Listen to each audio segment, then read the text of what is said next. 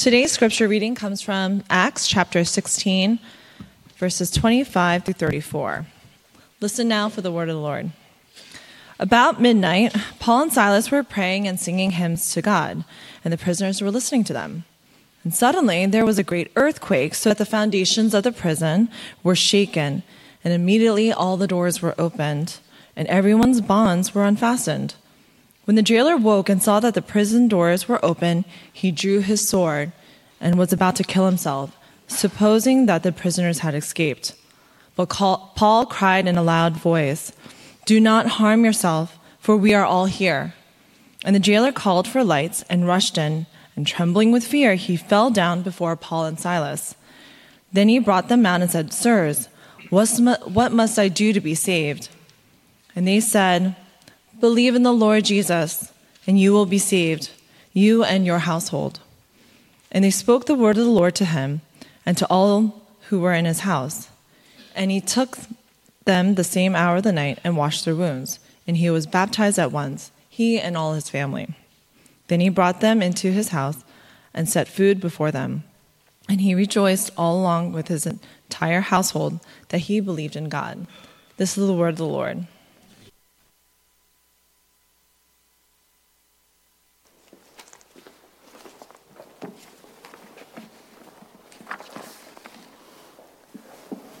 Good morning.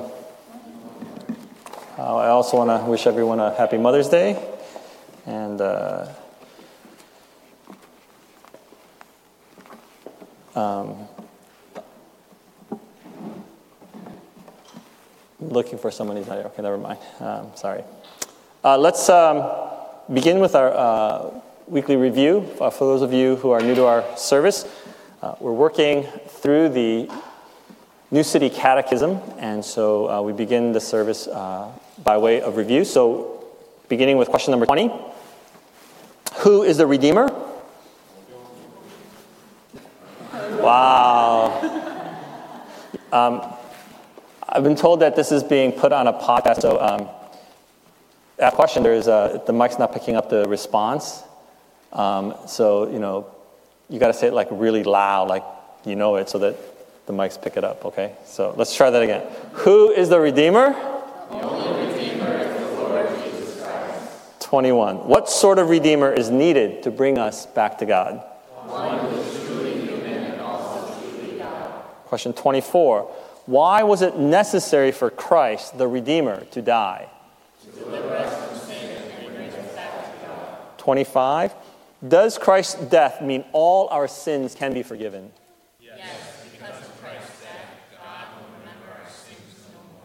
26.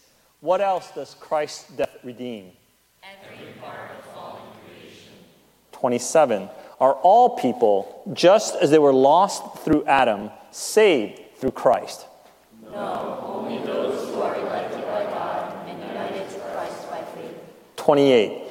What happens after death to those not united to Christ by faith? They will be cast out from the presence of God forever. And today's question 29 How can we be saved? And the full answer is only by faith in Jesus Christ and in his substitutionary atoning death on the cross. So even though we are guilty of having disobeyed God and are still inclined to all evil, nevertheless, God, without any merit of our own, but only by pure grace, imputes to us the perfect righteousness of Christ when we repent and believe in him. Uh, I invite you to memorize all that if you like, um, but we are just going to memorize those uh, five words only by faith in Christ. How can we be saved? Only by faith in Jesus Christ. Did can I see that real quick? Okay, it should say Jesus Christ. Sorry, my bad. It's uh, only by faith in Jesus Christ. In Jesus Christ. Right. Um, Let's pray. Lord, we have seen um, what it is to be separated uh, from you eternally. And so we want to ask today how can we be saved? And to think through what it means that salvation comes through faith and only by faith, only by faith in Jesus Christ. Help us to know what that means and how to live that out um, in our living. We ask this in Jesus' name. Amen.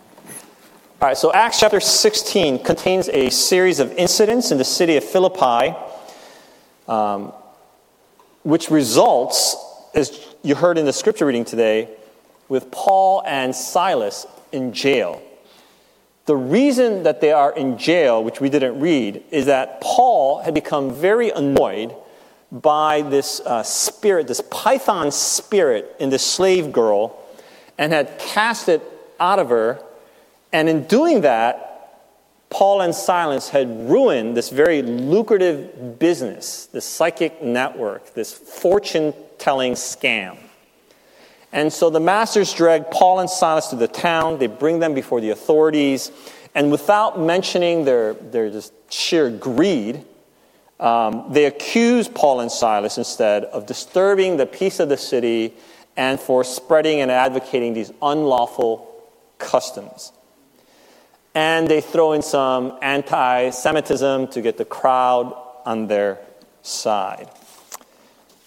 In our modern day, and in our all too familiar terms, I think, we could say that Paul and Silas are victims of police brutality illegally tortured and wrongly incarcerated by authorities influenced by a mob for disrupting a shady business that abused its worker for profit based on racially charged, trumped up charges of religious anti patriotism. That's what's going on. I think it's important for us to remember that the gospel speaks to our economic practices as well as our politics, and as consequences in the marketplace in the halls of power as well as in places of worship. Then, as now, when it comes to crime and punishment, you know that it's not simply a matter of objective and fair laws, that those who get arrested, charged, and punished, it's not a simple matter of justice, but often a matter of who has access to resources and who don't. We cannot forget that many people, like Paul and Silas, continue to be wrongly persecuted, arrested, and imprisoned, and that we stand with them and must stand with them because we serve a God who was falsely arrested, charged, tried, and sentenced to death.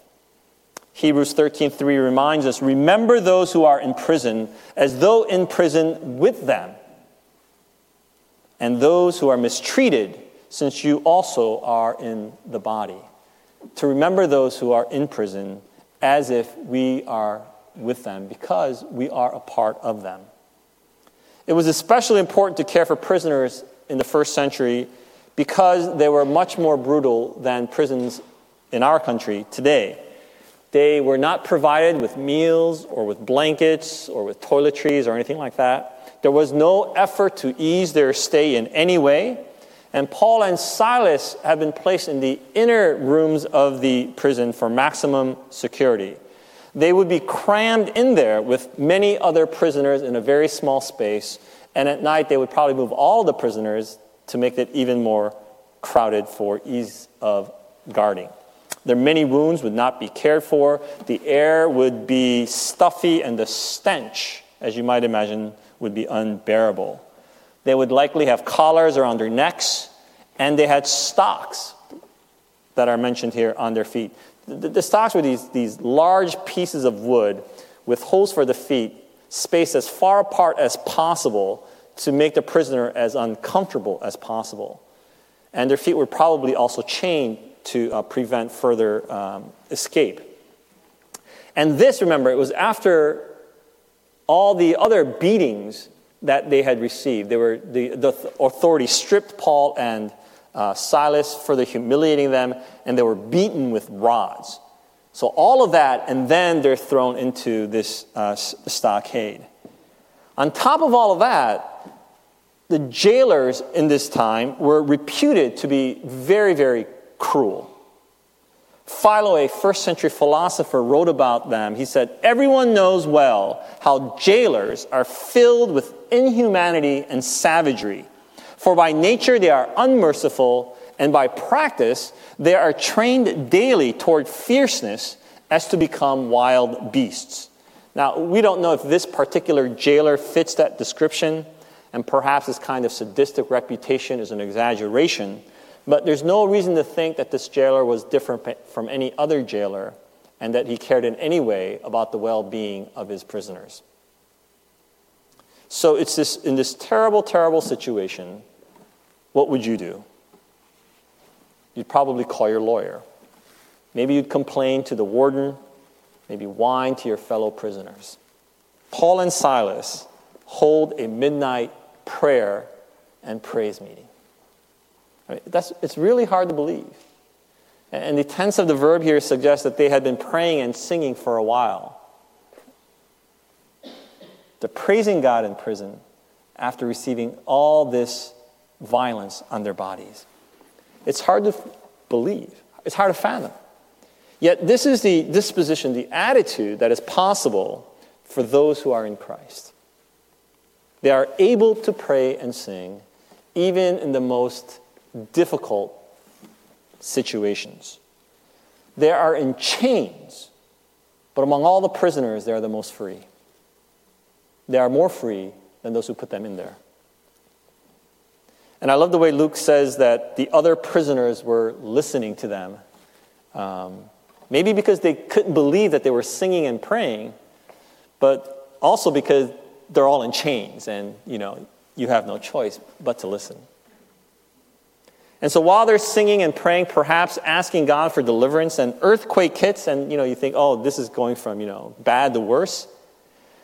But actually, this earthquake turns out to be divine intervention. It opens the doors and releases their shackles, and so you've got to be thinking, this is, this is God telling me to get out of here.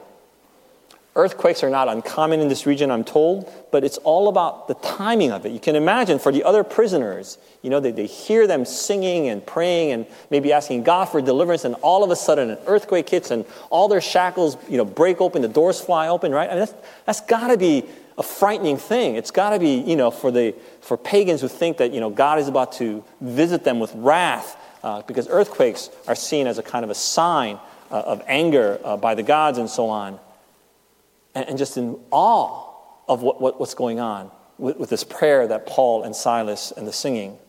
And at that moment, the jailer uh, wakes up. He sees that the prisoner doors have been opened, and he assumes that the prisoners had just all run away and decides to kill himself. That may sound rash to us, but we know from Roman law, and if you look in chapter 12 of Acts, jailers were responsible for the prisoners. And if the prisoners escaped, the jailers paid for it with their lives. That's what happens in Acts 12. And so typically, jailers were um, city employees, they were typically slaves owned by the city. And so, because they were slaves and not citizens, they could be crucified. And so, the jailer, assuming that the other prisoners had escaped, knows that his life is forfeit and maybe he just wants to avoid the cross and decides to take his life because he knows his life is, is gone anyway. Maybe he's afraid some of the prisoners are going to grab him and, and torture him as probably he had tortured them. Whatever reason, he's about to commit suicide when Paul tells him, Don't do that. We're all here. No one has run away. And you know, I, I thought about you know, why Paul would do that and thinking about if there's some deeper reason for that. And, and I think the simple reason might be because Paul and Silas were, were too beat up to run away. I mean, they've just been brutalized, bleeding, wounded. Um, so maybe they were trying to escape, but maybe they were like moving real slow and, you know, because they're, they're, so, they're in so much pain. And as they're doing that, they, they see this man and he's about to, you know, kill him, you know, fall on a sword or something. And so he, he realizes what's going on and, and, tells the other person, just wait a sec, and tells the jailer, don't do that. We're all here. I was really thankful this week um, for the Wednesday word um, that Jenny wrote, in which she shared about some of her struggles in, uh, in college. And I know we're coming to the end of the academic year, and uh, reminded me, uh, you know, my own struggles when I was in school. Uh, now, now, I know that there are at least a couple of you here who never had any difficulty in schools, never had any academic challenges. So I know there are a couple of you here, okay? But the rest of us, uh, you know, we, we struggled in schools or we had times of struggle. Um, some of us flunked a class or two and, and so on. And, um, you know, it's, it's a tough time. Some of you might be struggling with school right now, just, just to finish.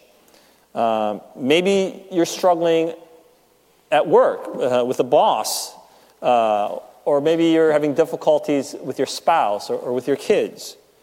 Um, it can be difficult, it can be disappointing, it can even be disastrous. But maybe those moments, maybe that difficulty that you're going through, behold, um, maybe that situation is an opportunity that God is giving you, not only to grow, but to help someone that might need a word from you at that moment. We don't know all the ways that God is working behind the scenes in our lives and in the life of Paul and Silas. But it seems here that God allowed Paul and Silas to get beaten up unjustly and thrown in jail just to save the life of this jailer and his family. Right? If Paul and Silas were not in jail when the earthquake struck, probably the other prisoners would have ran away and the jailer would have had to lose his life.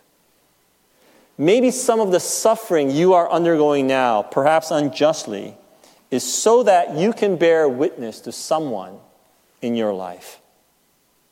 Maybe that's how and why God is working in your life right now. That's how God often does work. You know, we, we, I know we want to present a kind of a shiny and successful Christian faith, life, religion. You know, we want to be the successful people. But the gospel usually comes from a position of weakness. Not, not an earthly power, but from a position of vulnerability and weakness and a strength that comes from humility and empathy of having suffered. And that's what the jailer discovers. He brings more light to see if what Paul says is actually true, and realizing that it is, that they stayed for his sake, for his life, he falls down trembling and asks, Sirs, what must I do to be saved? What must I do to be saved? Or as the Catechism asks today, how can we be saved? Now, for us, to be saved carries the idea of salvation, of eternal life.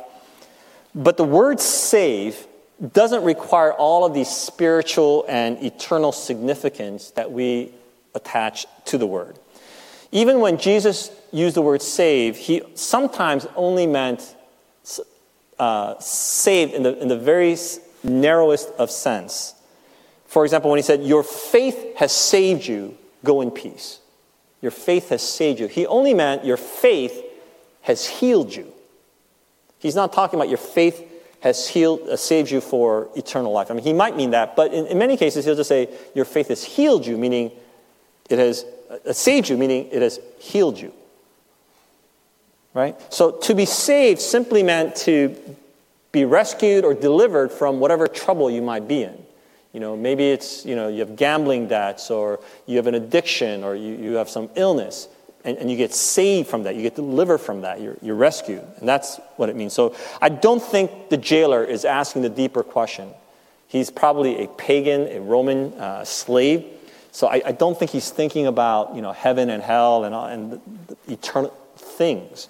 Uh, Bishop Stephen Neill even suggested that we translate his question, Gentlemen, please tell me how I can get out of this mess. Uh, gentleman makes it sound a little too British for my tastes, um, but the rest of it is, is, is good. It's good. He knows he's in trouble. He knows his life is a mess the fact that he's about to kill himself over this reveals to him the depth of the messiness of his life. And so he's wise enough, or desperate enough, or perhaps thankful enough to ask for help. And sometimes, you know, that's, it, it, that's what it takes. It takes for people to get to a point where, where just, there's nothing else, right? They have to hit rock bottom, total desperation, before they really seek out help that, that I need saving to come to that realization. And the jailer has come to that point. So, whatever he may have in mind, Paul and Silas answer the deeper question behind it by saying, Believe in the Lord Jesus, and you will be saved, you and your household. Believe in the Lord Jesus, and you will be saved. How can we save? The Catechism asks, only by faith in Jesus Christ.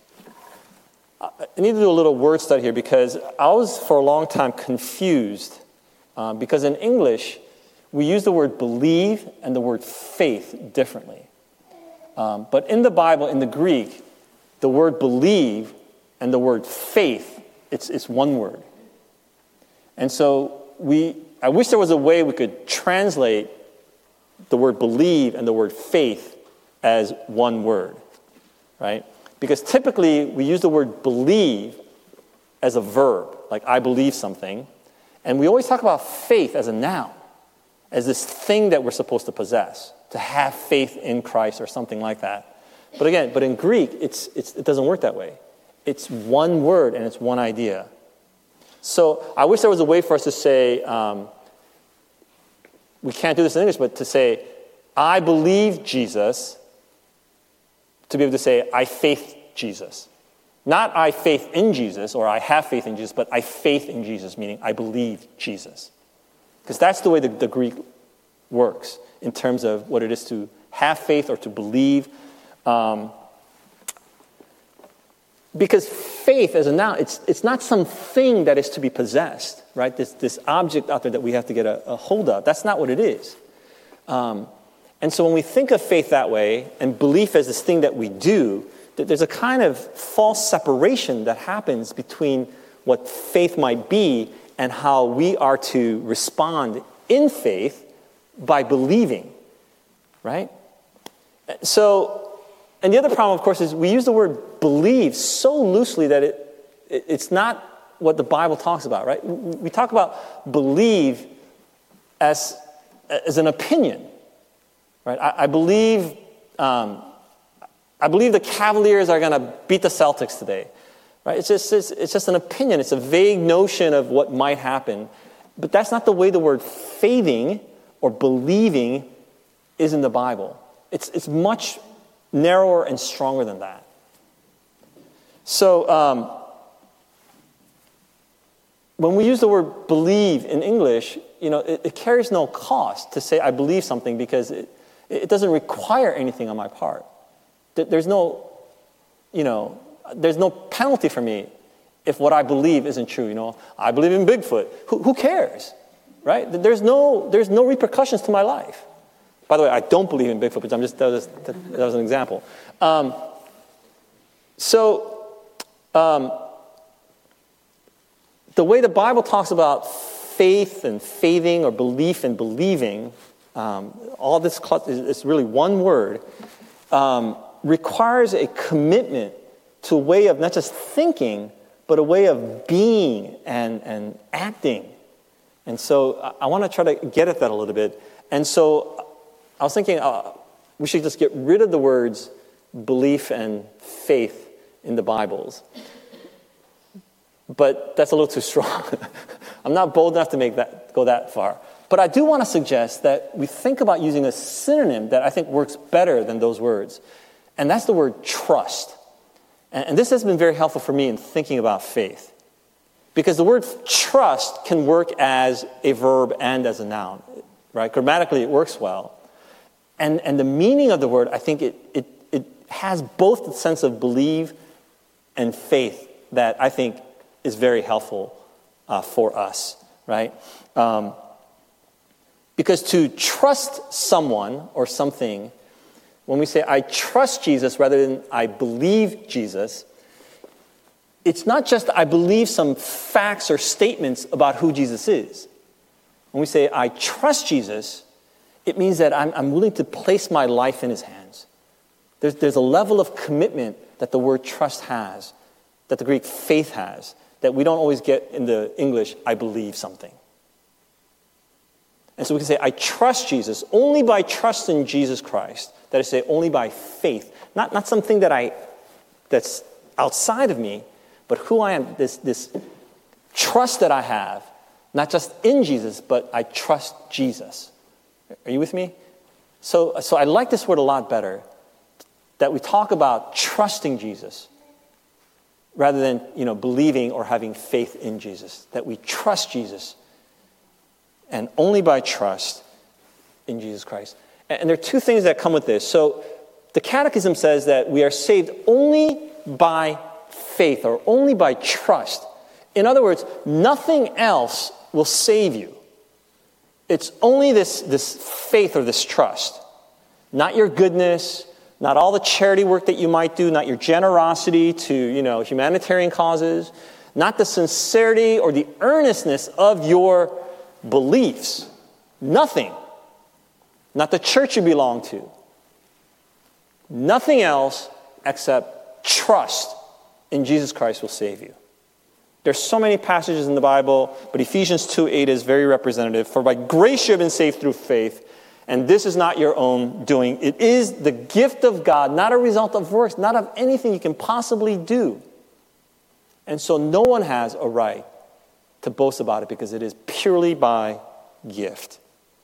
And secondly, we're saved only by trust in Jesus Christ.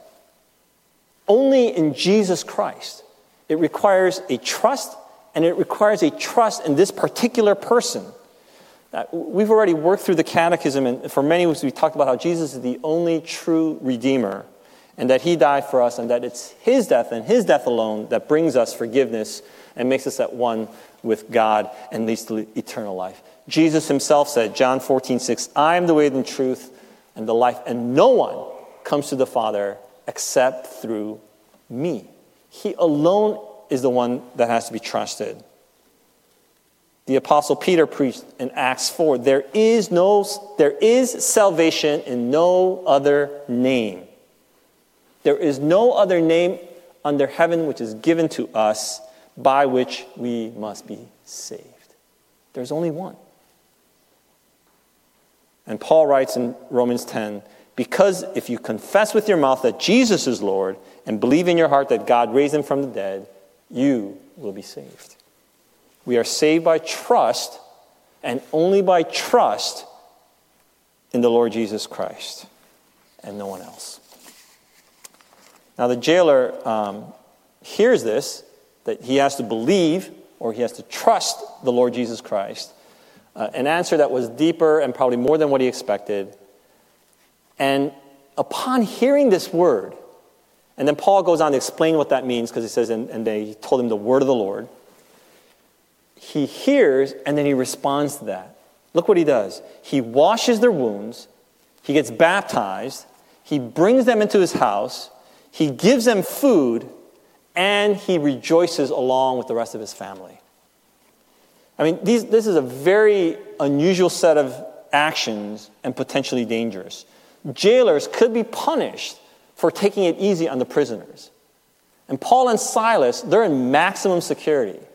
And so for him to treat them this way could lead to problems with his job. But he's so moved by their compassion for his life, for their mercy, and having heard the good news, he's eager to alleviate their suffering by washing their wounds and extending hospitality with welcome and with food. And now he and his entire family enter into this community of faith. They, they identify along with Paul and Silas as Christians through the waters of baptism, and now they've really put themselves in danger with the authorities. But best of all, the entire family experiences great joy. He goes from suicidal thoughts to leaping joy. That's the power of the gospel. I just want to share one final thought with you today. You know, the jailer, I think some of us might be jealous of him because he experienced this incredible, dramatic conversion experience that led to his trust in Jesus, right? I mean, he, he witnessed something miraculous. It's a great story. You know that at church meetings for the rest of his life, people are going to want him to share his testimony, and people are just going to just, just love it. He's got this great story. But what about his family? I've been thinking about his family this week. You know, when they hear his testimony, and, and they're going to be grateful that he's alive. At the very least, the gospel saved this family from losing a father, from a hus- losing a husband. They're glad that he was rescued. But beyond that, I wonder what they thought. Because they weren't there in the jail when all this happened. They didn't hear Paul and Silas singing all night. They didn't see the timing of the earthquake as they were praying. They didn't experience personally the kind of hopeless terror that the jailer experienced, followed immediately by this, this miraculous salvation and hope that the words of We're Still Here brought to his heart. This jailer, father, husband tells you what happened, and you kind of just have to trust that what he's telling you is true. You could be skeptical and say, well, you know, it's just a coincidence. I mean, we get earthquakes here all the time, and it wasn't that big a deal. You got lucky, right? Maybe you're saying, oh, you know, maybe just exaggerating. You know, it wasn't, it wasn't so bad. I mean, you weren't really thinking about, you know, hurting yourself. The family didn't get to experience the miracle firsthand. They, they have to trust that word. But here's what they do get and what we get they got to hear the gospel firsthand from Paul and Silas. And, and they saw the evidence of that miracle in the life of the jailer. And that's what we get to. Right? We weren't there when Jesus performed his miracles. We didn't get to see him rise from the tomb. We don't get that. What we get is the testimony that we can trust. We get to hear the gospel firsthand, like the family did. And hopefully, we get to see the demonstration of that miracle in the lives of other Christians. And that's also our responsibility that we have to demonstrate that new life because we've experienced that miracle to the people around us. I imagine they were shocked by the jailer's actions. Right? Dad never brings home prisoners to, you know. What's he doing? He's in maximum security, these guys, and he's washing these criminals' wounds. Why, why would dad do that? Why would my husband invite these, these Jews to fellowship with us? You know, we, we don't eat with Jews. They're hard to believe, but I think that's what moved them. To see him act with compassion and in a way uh, of extending fellowship that they had never experienced before. And I think the clincher was the joy. It wasn't just like, oh, I got to wash these. It, it was the joy in his life that they saw. And that's what led the rest of the household to get baptized and be a part of all of this. We're in the same situation. We don't have a, most of us, I know some of you do, but most of us don't have a dramatic story of conversion like this jailer. But we have heard the gospel firsthand, and we have seen the demonstration of that miracle in the lives of others. And that's also our call. We can show compassion, healing and caring for the wounds of others. We can extend hospitality, inviting others to meals and to fellowship. We can join one another in the waters of baptism and in the communion table, in worship, as we identify ourselves together in the body of Christ. And best of all, and most important of all, perhaps, we can demonstrate the joy in the Lord. We can demonstrate the joy in the Lord, maybe even the kind of joy that leads to prayer and singing in circumstances like prison. Those are things that we can all do right now. You know, the jailer went back to work the next day. He didn't change jobs or ask for a transfer. He didn't join Paul and Silas on the rest of their missionary journeys. He didn't leave his family to join a monastery in the desert to get more spiritual. The circumstances of his life have not changed one iota. It's exactly the same. But his relationship to his family, his relationship to those who are imprisoned, his relationship to God, who maybe he didn't even know about, that's all radically changed. And so has the family's thoughts about all of that as well. That's what faith is. That's what trust Jesus is and does?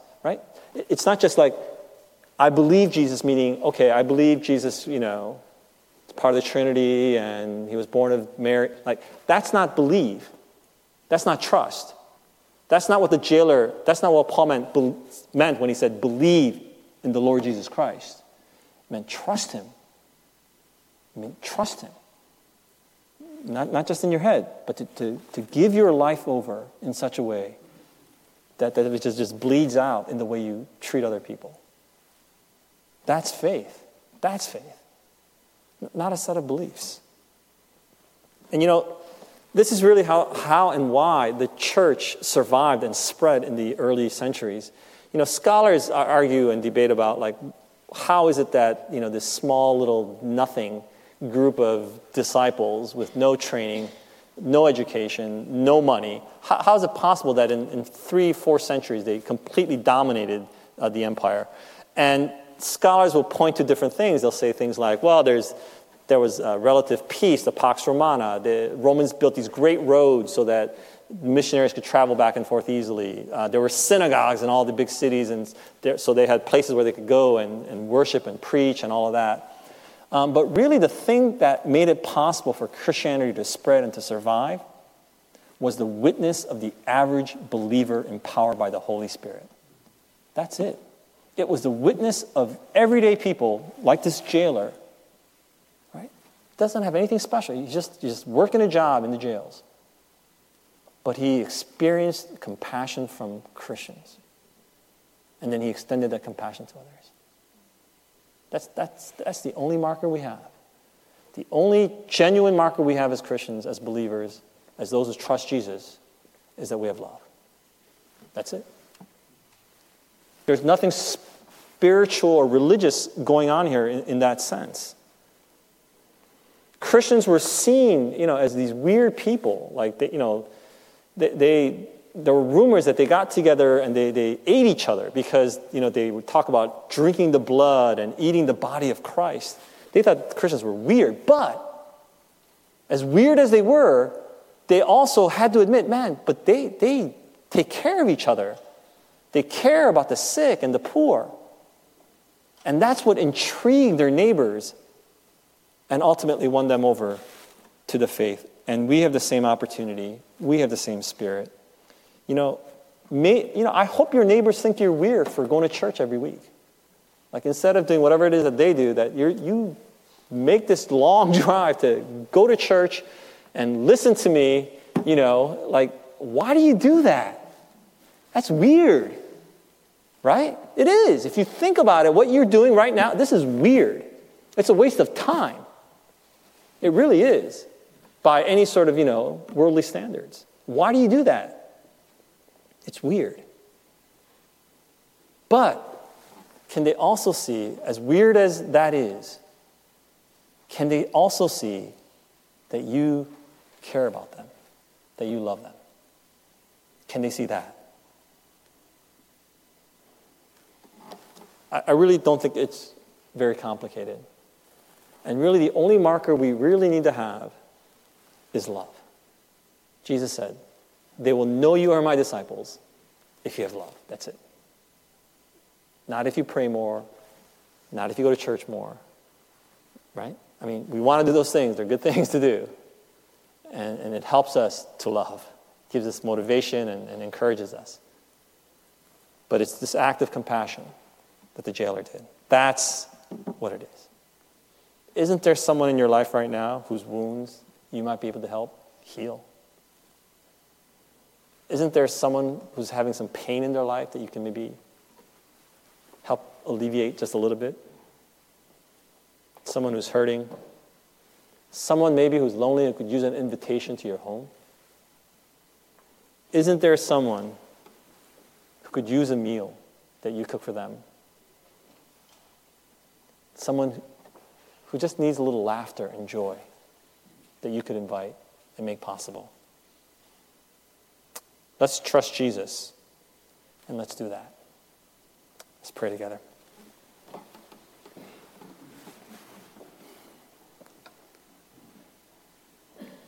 Lord, um, it's so simple. You made it so simple for us. How can we be saved? It, you made it as simple as possible. You ask us simply to trust you.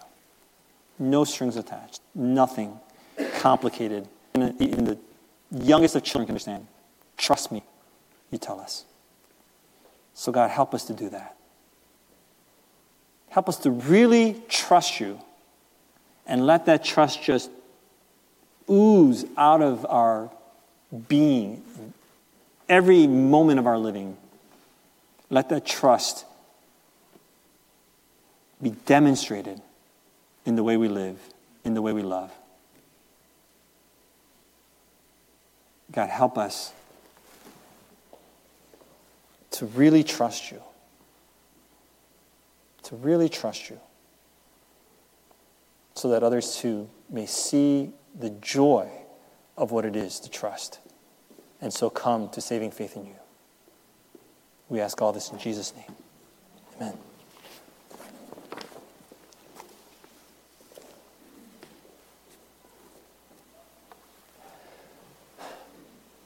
Now I want to invite you to the Lord's table. This is the table that Christ Himself has prepared.